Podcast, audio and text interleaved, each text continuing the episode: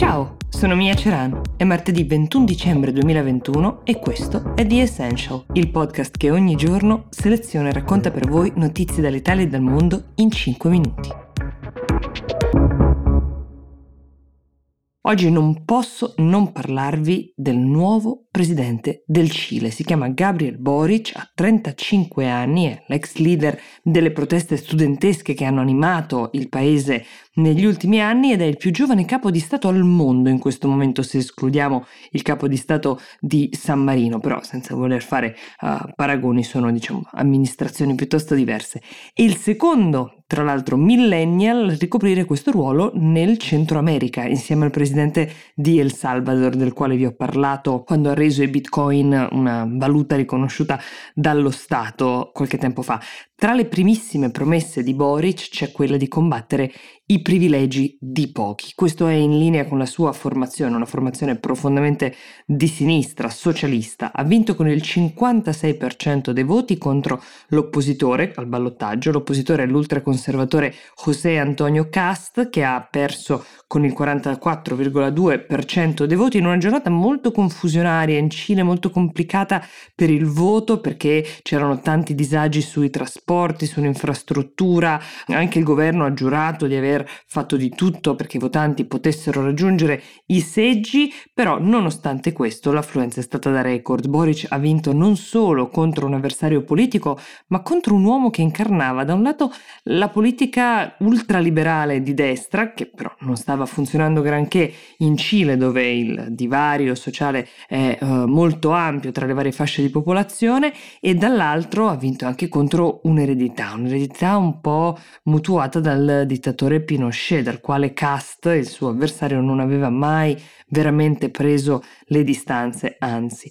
Boric è in questo molto più figlio del socialismo di Salvador Allende dal punto di vista ideologico, però la sua presidenza sarà lastricata da scelte in cui lui si attende al varco per vedere se ha veramente i numeri pratici per riuscire a portare a casa quel che ha promesso in campagna elettorale. Innanzitutto sul tema ambientale corre la prima immensa sfida. Fedele quello che conta per la sua generazione ha annunciato che fermerà i lavori di una miniera di rame in nome dell'ambientalismo, della causa ambientalista.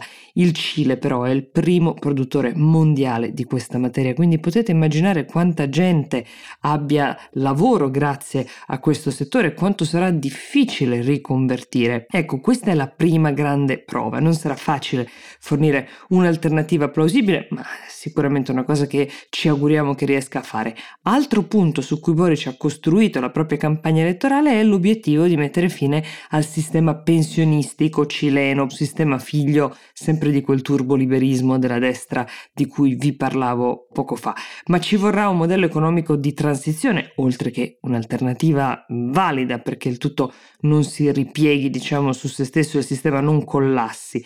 Secondo gli osservatori più attenti, però, qualcosa di storico è già accaduto in questo paese che ha una storia molto densa, molto difficile, ovvero il fatto che sia il presidente uscente, Sebastian Piñera, che il rivale cast hanno riconosciuto immediatamente la vittoria di Boric e si sono congratulati con lui, almeno a parole, gli hanno teso una mano di fatto. Cast, che pensate ha nove figli, ha addirittura twittato Boric può contare su tutti noi. Ecco, questo tipo di pax, uh, di serenità politica il Cile non la conosceva da diverso tempo. Nonostante i disagi di cui vi dicevo in questo secondo turno, hanno votato 1.200.000 persone in più che al primo, con un'affluenza del 56% ed è la più alta da quando nel paese votare non è più obbligatorio, lo è stato fino a nove anni fa, pensate. Tutti elementi che fanno pensare a molti che a vincere in Cile sia stata innanzitutto la democrazia. Nel frattempo, in Europa, l'EMA, cioè l'ente europeo per i medicinali che abbiamo imparato a conoscere in questi mesi di pandemia, ha dato il via libera ad un quinto vaccino contro il Covid-19. Si chiama Nuvaxovid è della casa farmaceutica Novavax i dati sembrano piuttosto promettenti, molto solidi, l'efficacia supera il 90% come migliori tra i vaccini esistenti. Questo è un vaccino a base di proteine, quindi usa una tecnologia diversa da quella che abbiamo conosciuto finora. Insieme ai vaccini eh, che invece già conosciamo andrà a sostenere le campagne vaccinali degli Stati membri dell'Unione. Durante questa fase molto delicata della pandemia eh, c'è sicuramente bisogno di più dosi, di rinforzamento rinforzi, come possiamo dire, per i vari booster. Per ora il vaccino è stato testato su persone solo maggiorenni, quindi prima che venga proposta la somministrazione per i bambini passerà ovviamente ancora del tempo, perché gli studi sono stati fatti su 45.000 persone, come fu in principio per Pfizer. Due sono stati gli studi portati avanti finora, uno in Messico e in America, l'altro in Gran Bretagna. In uno due terzi dei partecipanti hanno avuto il vaccino, un terzo l'iniezione placebo, mentre invece invece in quello inglese è stato un 50-50 e in entrambi i casi il dato si somiglia, l'efficacia si è testata intorno al 90% con effetti indesiderati piuttosto limitati, ma non ci sono dei dati che attestino purtroppo l'efficacia di Nuvaxovid contro varianti come la Omicron che stiamo conoscendo adesso. Piccola curiosità, il direttore senior del programma di ricerca di questo vaccino si chiama Nita Patel, è una scienziata di origine indiana ed è a capo di un gruppo interamente composto da ricercatrici donne. The Essential per oggi si ferma qui, io vi auguro una buona giornata e vi do appuntamento a domani. Thank you.